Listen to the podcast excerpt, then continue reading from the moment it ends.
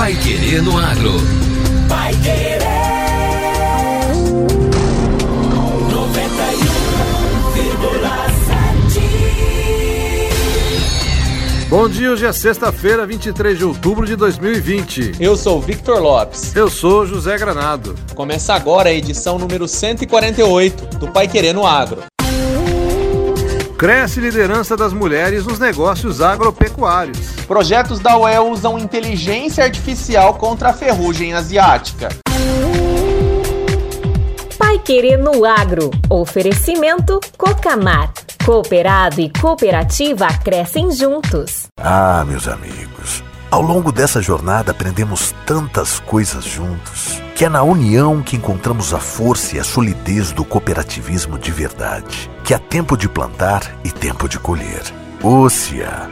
A safra de soja bateu recorde e trouxe ainda mais confiança e segurança para todos nós, cooperados e cooperativa.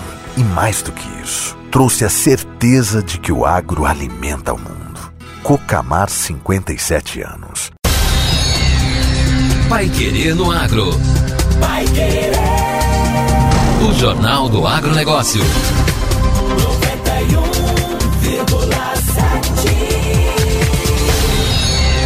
Segundo o último censo agropecuário divulgado em 2017 pelo IBGE, 19% dos estabelecimentos agropecuários do Brasil são comandados por mulheres. O número aumentou desde o censo anterior em 2016, quando elas comandavam 13% das propriedades rurais do país.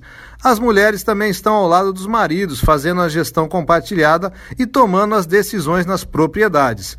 Em 20% dos mais de 5 milhões de estabelecimentos agropecuários, o casal define junto. Nessa estatística está uma produtora rural de Cruz Machado, no sul do Paraná.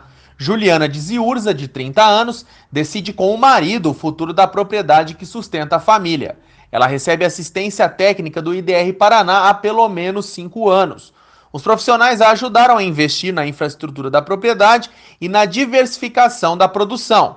Juliana conta que nasceu no campo e nunca quis sair do meio rural. Sempre trabalhei no meio rural. Minha família vem do meio rural e eu gostei da ideia, sempre amei diante a, a natureza, tá? Diante aqui, então eu nunca procurei nem nem sair, sabe? Nem um emprego diferente. É paixão mesmo. E sempre vi a necessidade das mulheres tomar um pouco mais à frente, porque a gente consegue observar coisas assim que às vezes passam despercebidas aos olhos dos homens. Então, eu achei que poderia dar certo. Juliana diz que recebeu orientação para começar com atividade leiteira, trabalhar com fruticultura e com olerícolas. A gente sempre teve apoio, assim, dentro do que eles pudessem fazer, a gente sempre teve. Uma das atividades que foi implantada na minha propriedade foi a produção leiteira e depois a produção de frutas, que a gente tem a parreira de uva e agora as hortaliças, mas sempre, sempre participando junto de formação, de cursos que, que a gente era chamado, indicado para participar.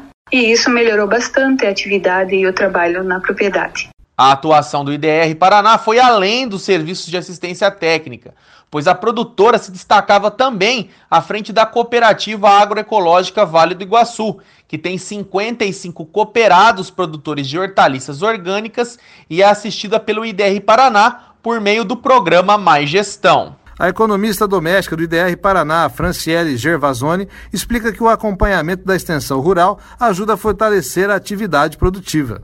Ela já tem um acompanhamento da extensão rural do IDR há, muito tempo, né?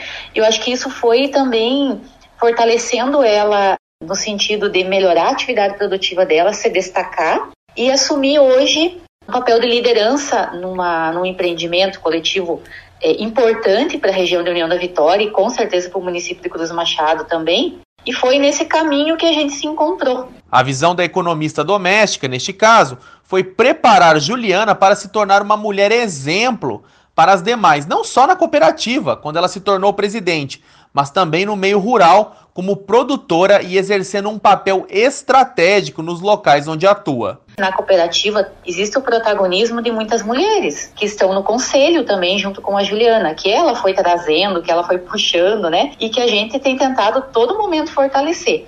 é, fazendo um trabalho bem voltado para a gestão, para que empodere ela como presidente e como referência na, na atuação do que ela está fazendo, né? E que com isso vá trazendo a admiração, vá trazendo aos poucos aí a, a vontade de outras mulheres virem chegando também, que esse também é intrinsecamente o nosso papel. Agora, Juliana começou a cursar pedagogia para aumentar o conhecimento, já que a ideia é não sair da propriedade tão cedo. Atualmente, ela produz e comercializa em torno de 200 quilos mensais de morango orgânico para os mercados privado e institucional. Alface, brócolis, couve-flor, cenoura, beterraba, tomate, pepino e abobrinha representam outros mil quilos por mês. Agora, no Pai Querendo Agro.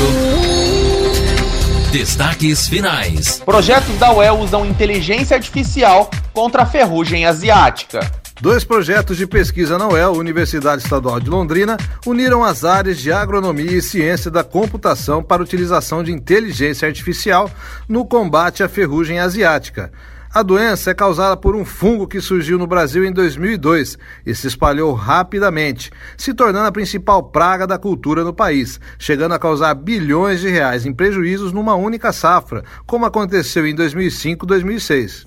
Os sintomas mais característicos aparecem nas folhas, que começam a apresentar pequenos pontos de tonalidade mais escura até que mudam de cor completamente e caem. As primeiras lesões aparecem poucos dias depois da infecção e o fungo espalha seus esporos pelo vento. É justamente na coloração das folhas como sintoma que está o foco de um dos projetos de pesquisa. É como se o olhar de um observador fosse ampliado e melhorado inúmeras vezes. Um dos projetos pesquisa o nível de rigor da doença, observando a coloração, mas com base em pixels, ou seja, unidades fundamentais de uma imagem digital.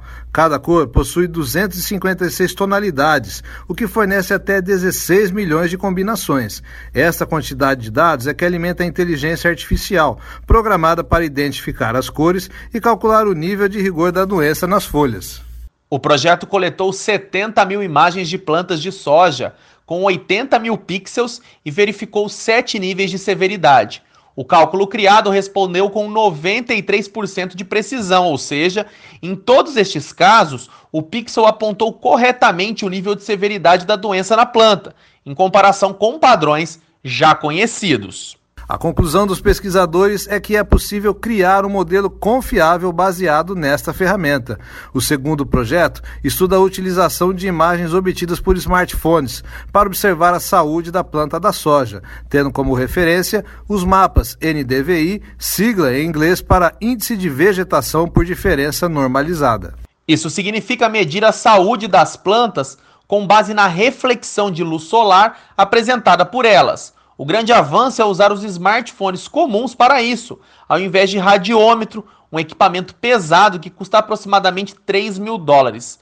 Outras informações sobre os projetos e pesquisas da UEL podem ser conferidas no site da Agência Estadual de Notícias, a aem.pr.gov.br, e também no site da UEL, no uel.br.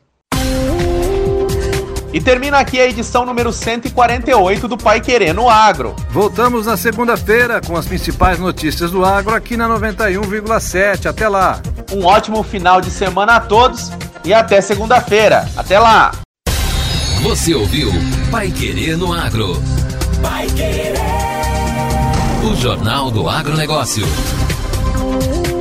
Contato com o Pai Querendo Agro pelo WhatsApp